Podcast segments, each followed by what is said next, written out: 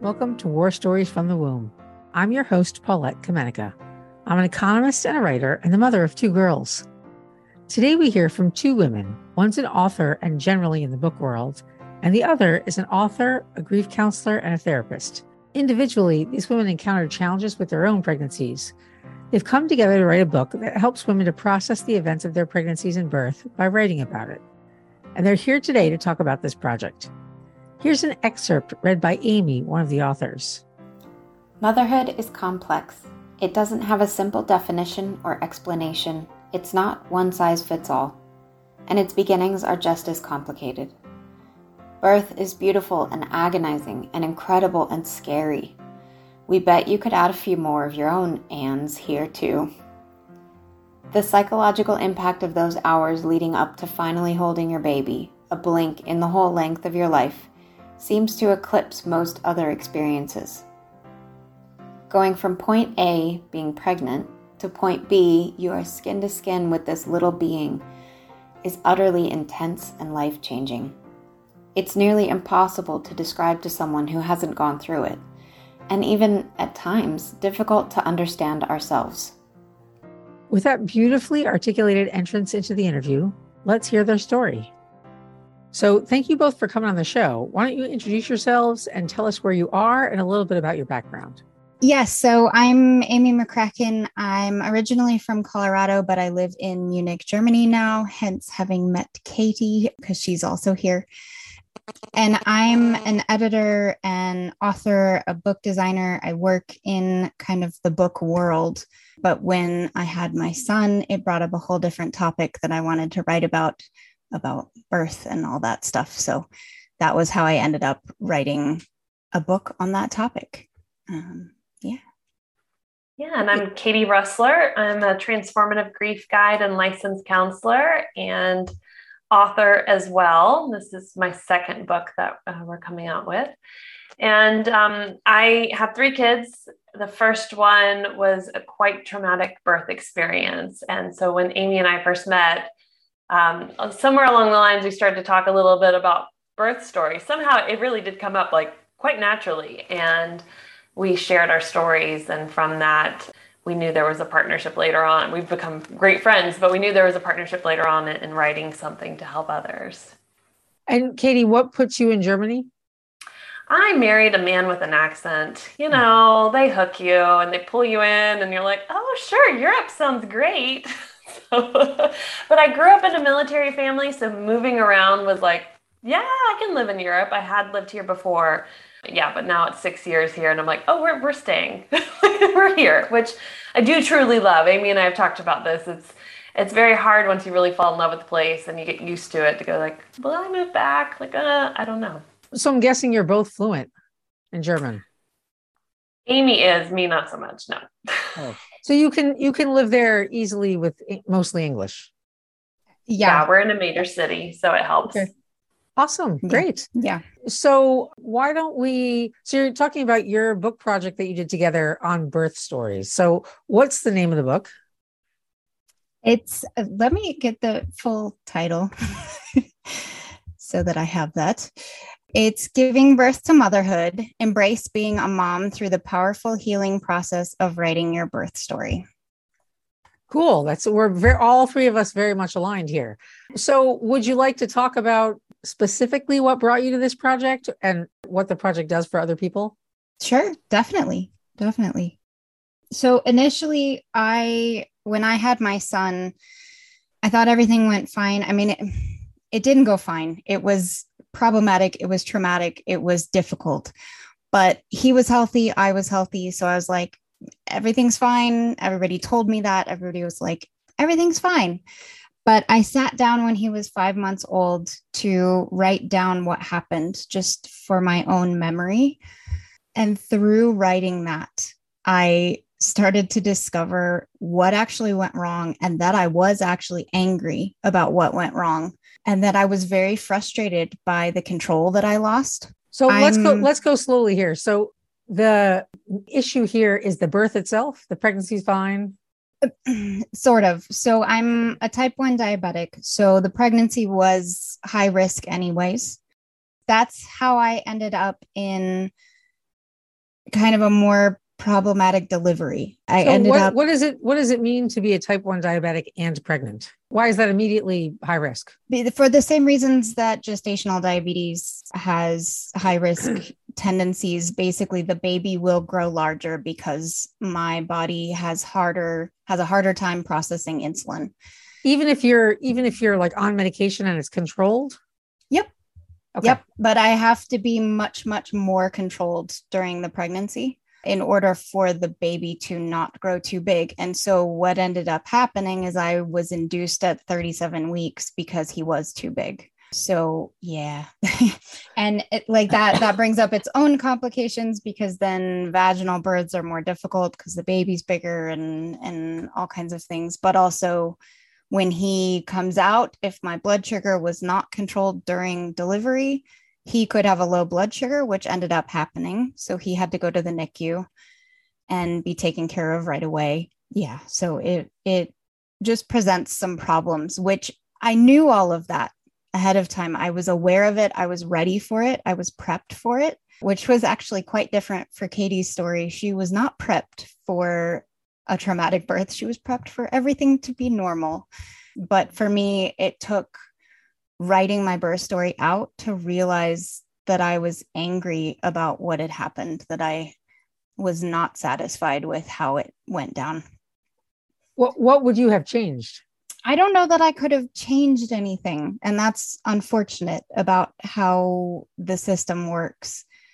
Is that what ended up happening is in the middle of, well, near the end of my delivery, when they decided to go for a C section because I wasn't progressing, they took over the control of my blood sugars I had been controlling them and they took that over. They put me on an insulin drip instead of my insulin pump, which I had control over. And my blood sugar went up from there and they didn't quite deal with it. And so then when he came out, his body produced too much insulin that made his blood sugar low. And I could have prevented that. But it felt like the system didn't allow me to prevent it.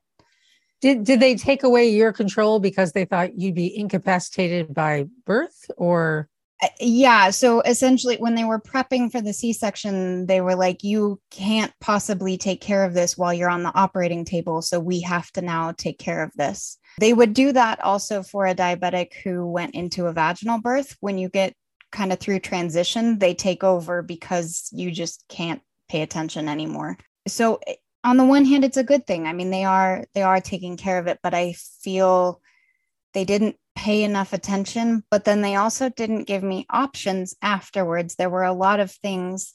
If he had breastfed right away, there's a lot of sugar in the colostrum. If he had been left attached to the umbilical cord, there's a lot of sugar left in that blood. If he had been put on my chest, that can help regulate blood sugar. But I wasn't allowed any of that because the system calls for a C section where the baby is kind of whisked away right away. And so I lost that control. I lost the ability to bring his blood sugar up in ways that naturally my body could have done. So it in part it was frustration at my body and frustration at the system. yeah, that sounds like that sounds extremely frustrating, especially since you're used to type one means you were born with it. Is that what type one means? No, I'm not, I wasn't born with it. I was 11, but I've had Okay. it for you, you've had time. it so long that you have, yeah. for most of your life, controlled your own blood sugar. To have that control taken away at such a critical time, I can imagine it would feel really unnerving. I, I guess if the care team had taken over and your son didn't have high blood sugar, maybe that would have been okay. Yeah. You'd have been okay with that.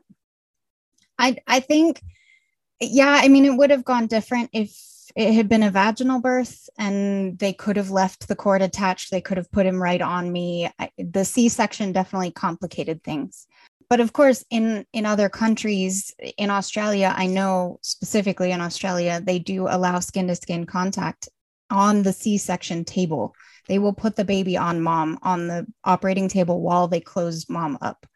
And we had even asked if they would let my husband do it because any form of skin to skin will regulate breathing, blood sugar, heart rate, all those things. And they said yes. So he had his OR jacket on backwards so that he could put him on his chest. He took his shirt off and had the OR coat on, but then they took him away and just didn't didn't let my husband do that either. So that was definitely anger at the system. Yeah, yeah. um, they they even took him to the NICU and didn't tell us where he was. They my husband had to go searching around the hospital for him.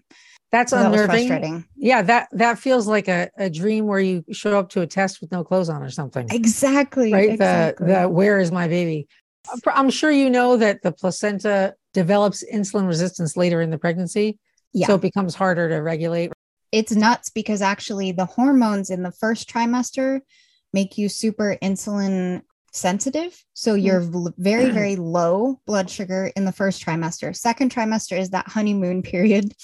And then third trimester, you become resistant. So then you need more insulin. And so it's just, it's, it's massively frustrating to to control all of it because it's really even though I've dealt with it my whole life, it was very different in pregnancy. Other Adding on the worry of like what it's doing to the baby. I'm like, oh, I Totally. gotta, I gotta get this right.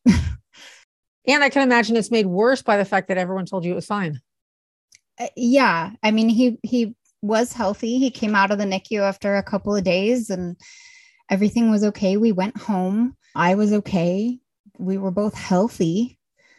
And yeah, but I I think I really started to realize it because I would see articles on Facebook about like skin to skin and how good it is. And I would just be mad. I was just so angry.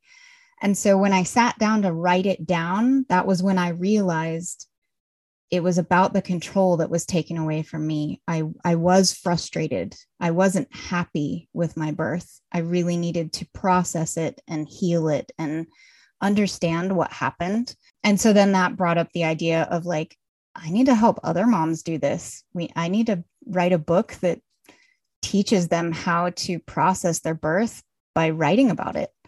Uh, so that's where the idea was born was I processed my own birth by writing it down. And I, I filled a whole journal. It was like three days straight where I was just writing and scribbling and going crazy. So. That's amazing. And so and so now let's let's hear how katie comes into this same vein. Why don't you why don't you give us a little like sense of what Yeah. your experience was? The traumatic uh the other traumatic birth story. Yeah. So i I- yeah amie was right. I had the boring pregnancy the textbook pregnancy and and i write about this in the book that like i never read anything about c-sections because everything was progressing normal. She had flipped. Everything was good. Is this the first birth? this was uh, my first birth. And then I guess it would have been five days before she was due. Uh, so she was born on July 6th. So 4th July fireworks. And it was like, yay, this is, you know, wonderful. Then on the 6th, I had a couple days where I noticed some upper back pain that was just a little off and felt, you know, like, and I, I assumed I had done the like moving furniture in the baby's bedroom and you're not supposed to do that. And I'm like, oh, I probably just pulled something. But it was like progressively getting more painful. And at night, it was really, really bad. So I woke up that morning and I just went ahead and called my doctor and was like, you know, hey, maybe it's just muscular. Like, let's just see. She's like, well, you know what? Come, come into the hospital. I'm on call this weekend. And it was like, oh, you know, that's sort of a dream. Like, your doctor is the one who's on call. Like, okay, sure yeah so we we go and they take my blood pressure and they're like uh, have you had blood pressure problems during this time? And, you know it's funny here in germany you get this mother book like a, it's like a, a pass book that get, keeps all your blood pressures all your uh, all your stuff and i look at that now i'm like man that would have been amazing to have because i was like no it was always normal and like perfect textbook da da da and i wish i'd been able to show the book like here's all the stuff yeah so they called the doctor because every time they took it, I was like, I'm sure I'm just nervous being here and it's just affecting me. And like, no, no, it's bad. Like it's it's really quite high. And they called the doctor and she ordered blood work. And that's when they found out I had HELLP syndrome. And it showed up really fast. You know, some people get in their second trimester, some get in the third, and then it's, you know, they they they have a little bit more warning than I did. Okay, so HELLP syndrome, spelled H E L L P, which stands for H for hemolysis, the breakdown of red blood cells, EL for elevated liver enzymes, and LP for low platelet count, is a hypertensive disorder and believed to be a type of preeclampsia. It's a rare complication of pregnancy, affecting up to 1% of pregnancies, which amounts to roughly 40,000 women a year in the US. It can cause serious illness or death in 25% of cases. So it's a, a really significant complication. And we don't know what causes it. And its diagnosis usually leads to imminent delivery.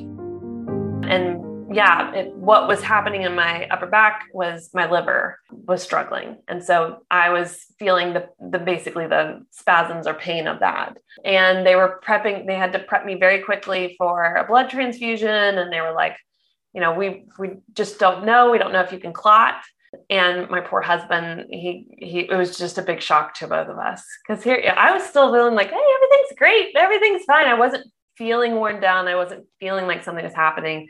And the doctor, she was an amazing doctor. And she truly said, like, you know, we don't have time to even induce you. Like, baby really needs to come out because it's not the anything wrong with the baby. It, it's basically killing you. Yeah. So it's time. It's just time. And yeah, it was one of those where you don't have time to think. You go into like project mode. And I truly was primed for a moment like that throughout my whole life. I've always been, you know, crisis management or helping with, you know, in the university, helping with different things. I always had training on this. So I knew exactly call my mother, do this, do that, you know, all these things. And it was after she was born. So I got I got to meet her 45 minutes after. I was completely wow. under. My husband was in the nursery waiting for her. Nobody got to be in there with us. It was after that that it kind of set in. I was on you know, magnesium sulfate. They kept me um, in the bed for three days. That was just a a lot of like when you're on that like your vision is like this the whole time. So people come and talk to you and you're like i can't like i feel like i'm gonna get sick just looking at you. I don't feel like i can talk straight you know or correctly. So it was a big shock to the system. And then i had this sweet little you know baby which i i i attached to very quickly to her. And my husband poor man was like for three days having to just do it himself like get her dressed change her diaper put her back next to me anything i needed. He was so exhausted. And i could not for a whole year after say i gave birth because for me giving birth was vaginal. And it was wasn't until i did emdr therapy that it was like okay i can say i gave birth. And it wasn't about control of the system. It was my own body of feeling like my body had failed me. And that, you know, like, how does this happen? Like, everything was textbook. And then all of a sudden it goes south really quickly, you know, and it's kind of like what Amie did. Like, you just learn as much as you can after the fact and you start to better educate yourself on some of the things. And my doctor handled everything so wonderfully. But there were parts of the story that did upset me. And I realized you know, really it was also writing the story. And I actually had two miscarriages in 2019 and was able to reconcile and heal some of the stuff from the first trauma of my daughter being born by the anesthesiologist at that first birth was talking about the murders that had come through the night before and all the blood and gory all this stuff and i'm like i'm about to go under and you're talking about these deaths so when I had to have a, a, operation for the the first miscarriage, I I'm like, can I speak to the anesthesiologist? And she came in. She's like, what can I help you with? And I was like, you are only allowed to talk about positive things around me. Yeah, yeah, like, I know fair. I'm going to be this like weird woman. I was like, only positive things, and I am walking to the OR. You're not wheeling me on anything. I am walking. I can get up. I am going like there is nothing where my body feels like I can't do, I can't take care of it kind of thing. And it was amazing. I had a wonderful team. I was visiting my family in the States when it happened. And it was uh, just an amazing doctor and nurse staff team as well who were like, only positive. You can, you're in control. You can do this, whatever you need. That healed that first trauma fully. And that, you know, after that first year with the EMDR therapy, being able to say I gave birth and then being able to heal the I had a voice and I could say, hey, stop talking about things that are negative when I'm about to go under and I don't know if I'm going to make it was really, really powerful, really, really helpful. Yeah, that that sounds like a lot. Good Lord. And after the three days on the magnesium sulfate, blood pressure is normal. everything goes no, they, they you have to stay on blood pressure medicine for I think I stayed on for about four to six weeks. My my blood pressure regulated pretty fast, went back to normal. So you're you're checking it every three to four hours, still at home, and you're taking the medicine. And then there's a point where because I, I with my third child, I had the blood pressure issues after the birth. And there's a point on that medicine where you're you start to regulate and then it gets to be too much and you get really lightheaded easily. So it's like call it, you know, like it's time to get me yeah. off, start to wean me off this. Yeah. So they had to put me on that to just keep things regulated until my body could just go to it uh, and not uh, more baseline status. And so, being a therapist, my sense is you understood the obviously the power of talking about what happened, but there's something special about writing it down, right? Yeah, completely. That was a big thing that when Amie came to me and we really started talking about this book, it was like, it needs to have the therapeutic side to why writing is going to be so helpful. And there is something about seeing it in front of you because when you speak it, it's not there anymore unless you record it and watch it again, right? Yeah, yeah, yeah. yeah but yeah. when you write it and you have to look at it, you know, or type it out and you look at it, there is a you're more in touch with what happened in a big part of the book, we talk about how you really get to be the observer versus go through the trauma again. And, and we guide you on how to do that in the way that you storytell, in the way that you write about certain situations that occur. It's not to dumb anything down or make false positives. It's truly to st- still see it on the paper, but not feel it where you feel like everything's just been ripped back up again. And that was really important for both of us. Like we wanted this to be a therapeutic tool, not a write it all out and then like, good luck. You've yeah, written your story, yeah. great. Yeah. Um, even up, up, you know, we teach a lot of therapeutic tools of how to deal with the emotions, how to deal with the analytical mind that wants to attack, even criticize your writing. And then at the very end, we talk about closure practices and what to do with your birth story because most of us feel even more empowerment by helping others to not yeah. have to go through what we did. And that was a big thing that Amie said like, this book is going to be about other women being able to save each other from future situations and maybe change the system by being able to speak out more. So many of us forget you can go back and talk to your doctor or your nurses afterwards. And they feel like, oh, you know, that's not my place and things like that. But the reality is, is you are paying them to do the service and they are human. They are going to make mistakes. It's like me as a therapist i am human. I'm going to say the wrong thing. I'm going to ask the wrong question. But i know that people hold me to a certain level just like we do doctors and nurses. So talking with the person and then being able to go like even just saying i'm sorry or i, I didn't realize or you know you were our fifth c-section that day and i was just exhausted yeah con- be, context can be really helpful right? Yeah a wider totally, context for sure. totally. I, so i totally agree that conversation is ephemeral and so it's hard to get the same feeling from it. It's hard to become the observer in that although there is something i think in the back and forth and having people ask questions and it's a that's a little bit like editing right? Where you're you're reviewing things that you said and is this true and how do i feel about this really? And especially in your case amie where there's there's a lot of subtlety to it and there's a lot of if things had gone slightly differently you'd you might feel totally differently about your birth story. Completely. Yes. Eh, but i think that's why writing it down and understanding what did happen yep. was was what helped me is that beforehand there were a lot of what ifs. There were a ton of what ifs. And so i researched the heck out of it. I knew everything that could possibly happen but it was the processing afterwards and understanding the path that things did take what reality actually happened and we talk about this a lot in the book we we actually start out with looking at what your expectations were yeah. what you hoped was going to happen what you dreamed for and then you turn that around and you compare it to what really happened and why did that not work for you and why did you feel the way that you felt? Um, because it, again, we don't have a ton of control over how it plays out. I think it's smart. And I have spent a lot of time on the podcast talking about what your expectations were because so many of them are so deeply varied that you don't really know about them until they're frustrated, right? Until it doesn't happen. So, like, Katie, in your story where you're saying, I couldn't call it a birth because that wasn't my idea of a birth. That idea came from somewhere, right? Right. And that was something that when we the expectation section is quite thorough on on you know your mother, women's voices in your life, social media, society, culture, religion, all of these things that really embed messages into your mind. And the beautiful thing is the book is a journal as well. So it has lots of prompting questions. So you're not just like, okay, I've read this and now I've got to figure it out. Even in the writing of the story, there's so many questions to help you break it down so you don't get caught up in the, okay, where do I go now or how do I do this?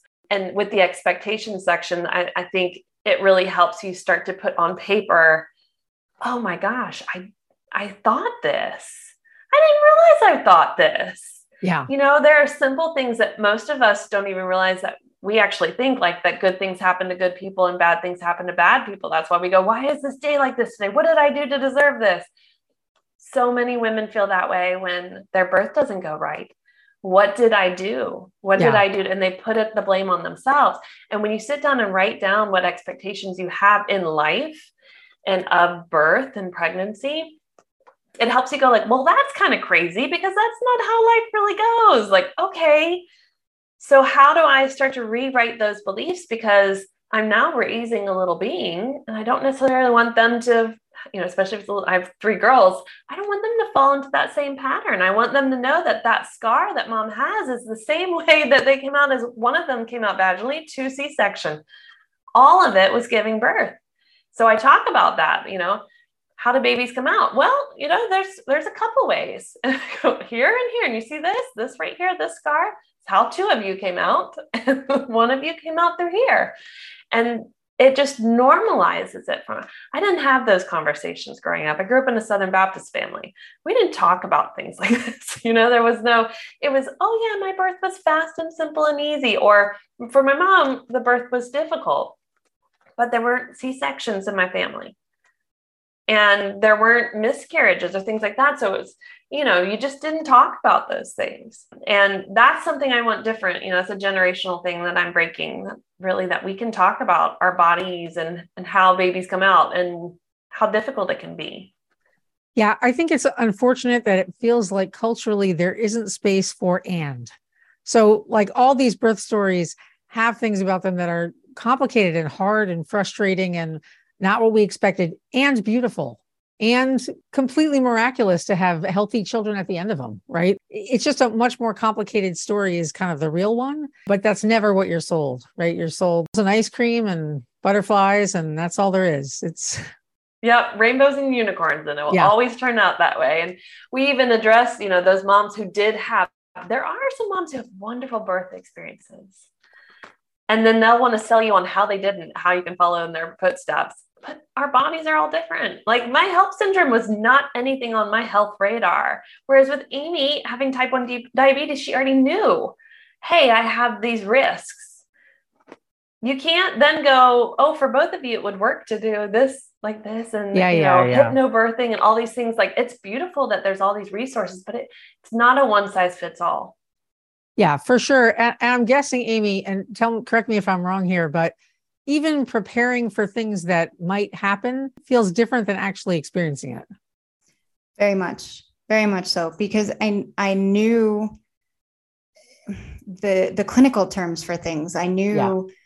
Eh, what to quote expect, but I didn't know what emotions would come along with that.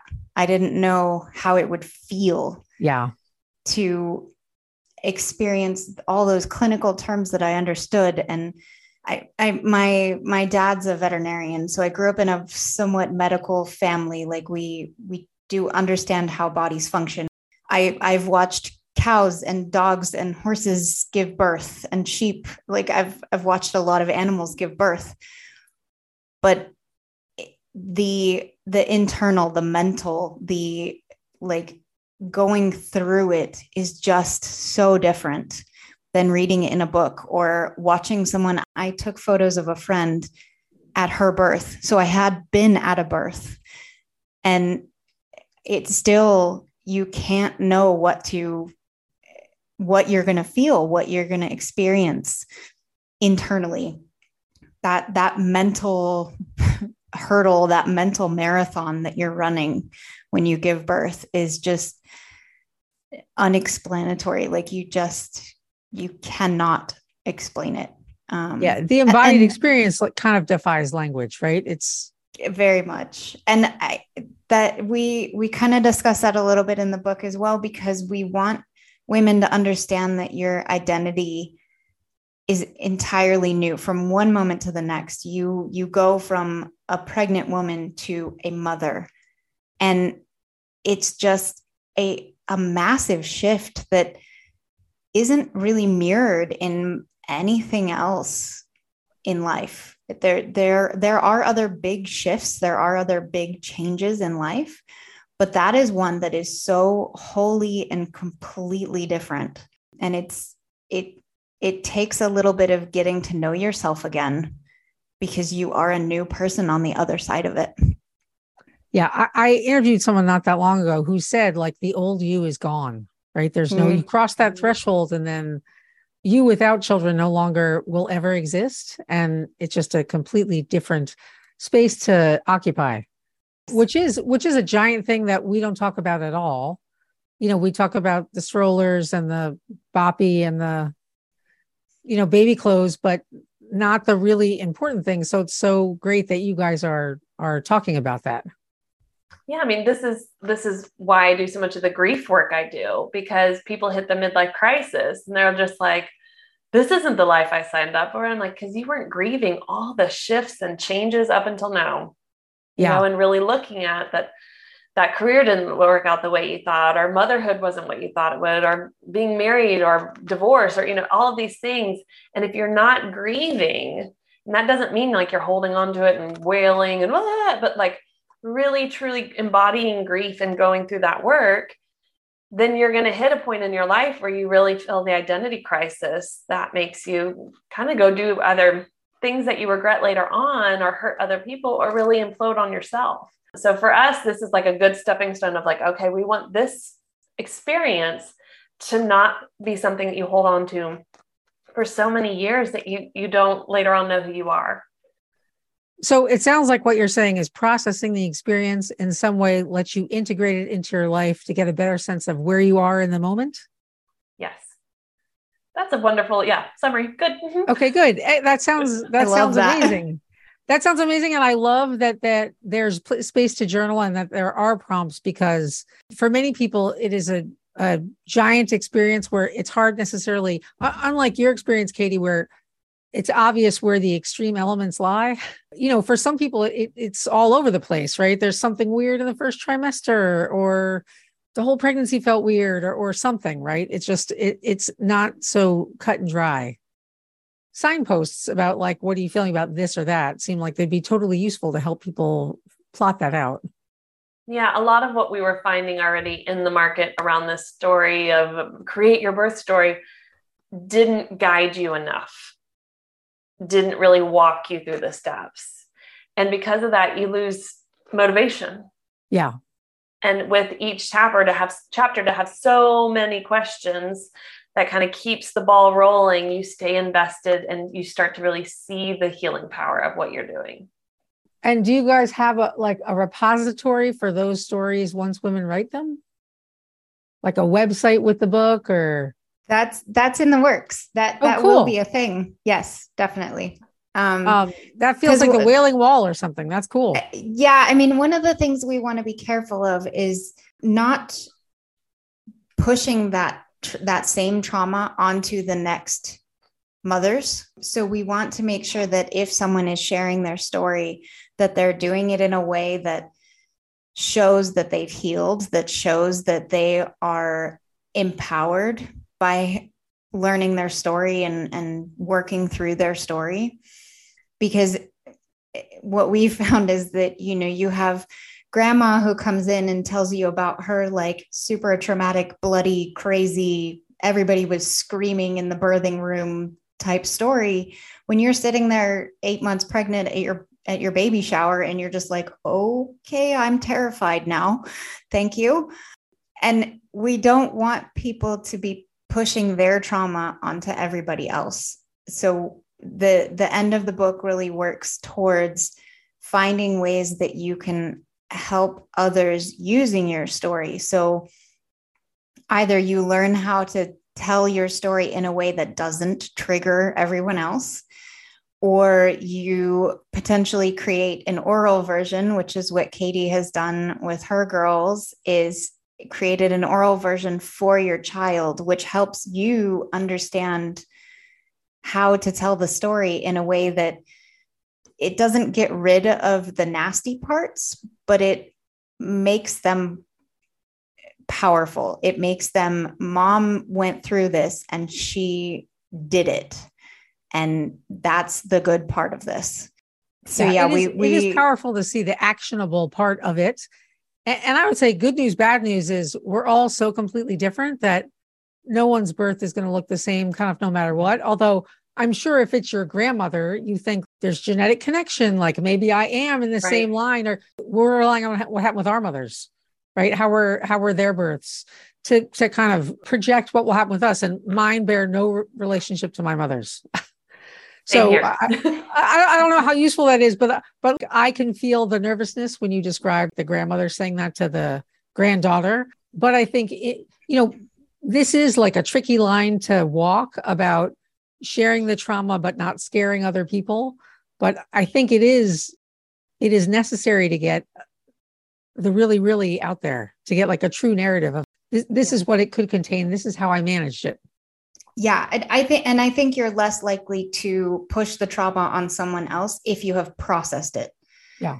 The, the problem is grandma has not actually dealt with the fact that her birth was crazy and insane and scary. And so she's just kind of pushing the scary onto the next person. Whereas if you actually process it and deal with it and heal from it, you can still share the parts that were not so great, but not in a way that's going to trigger trauma in the next person. So, and I yeah, think you can say things like, I wish I had told the nurse this, or I wish they had stopped and asked me more questions, or, and that allows that pregnant mom to go, okay, let me make a mental note of that or tell my partner, hey, we need to ask a lot of questions. Let me go ahead and write my questions down. That's how you start to help others is by sharing also what you realize looking back you wished had been done differently. Or, you know, Paulette, like you said, sometimes eh, context helps so much. So being able to heal that, you can say, hey, wow, I realized my doctor is human and he or she will make decisions on the spot due to a variety of reasons that then are out of my control unless I yell, stop. Yeah. no, you don't have the right to do that. But we're not going to do that because this is a doctor. Most of us will not. but so it it allows the the next generations of moms coming up to think differently in the moment or to feel empowered to get a doula or someone to be in there with them that can empower them because they thought, oh, wow, you know what? I heard Katie's story and I'm realizing I probably need another support person in there because my husband might almost pass out finding out things or might not be able to handle what comes. So it'd be good to have someone who can. And that's okay. That doesn't mean there's any lack from anybody. It's just, why not? Why not have that extra support? so really that's where we think it can start to shift shift how people speak to the system how they handle things going on around them and how they feel more empowered that's awesome will you remind us again what the name of the book is yes giving birth to motherhood that's a great title so congratulations on that congratulations on the book and wh- where and when can we find it you got that, Amie? Yeah. September 26th. Um, yep. We're launching it September 26th, although around the first week of September, it will be available for pre order. Okay, cool. That's very um, cool. And anywhere, anywhere, and anywhere, and everywhere, and anywhere. I wanted to share one more excerpt from the book. This is again read by Amie. Giving birth is like a roller coaster dips and turns, and then all of a sudden a drop before reaching the end. Not every plan will execute the same way every time. Your birth experience is unique, just like you are, and there are infinite possibilities for every step of the way. So while writing, make sure to give yourself grace. We want you to come to your journal with an open mind and open heart. Don't let any inner editors crowd the page. This is about you, what you went through, and understanding the whys behind it all. Remove the censorship and just let the words flow. Writing your birth story might not be something you've thought of before, or maybe you're terrified of letting those emotions roll over you once again, like the waves of a contraction. But that's exactly why we want you to take a moment to reflect, to understand what happened, to connect with yourself and your baby, and to accept any pieces that didn't fall into place exactly how you might have liked. This is a way for you to acknowledge, forgive, release, and move on. Your birth story doesn't have to be perfect, or beautiful, or sad, or frustrating. It can just be. That sounds awesome. Thank you guys so much for coming on and sharing this. It's such a great idea. Thank you. Thank, Thank you. you for having us. Thanks again to Amie and Katie for sharing a little bit about what motivated them to write this book, Giving Birth to Motherhood. I love it when someone uses the challenging parts of their own experience to try to pave the way for an easier experience for the people who follow after them. I'll share links to Amie's website and Katie's website in the show notes, and you can find those at warstoriesfromthewomb.com. Thank you for listening. We'll be back next week with another inspiring story.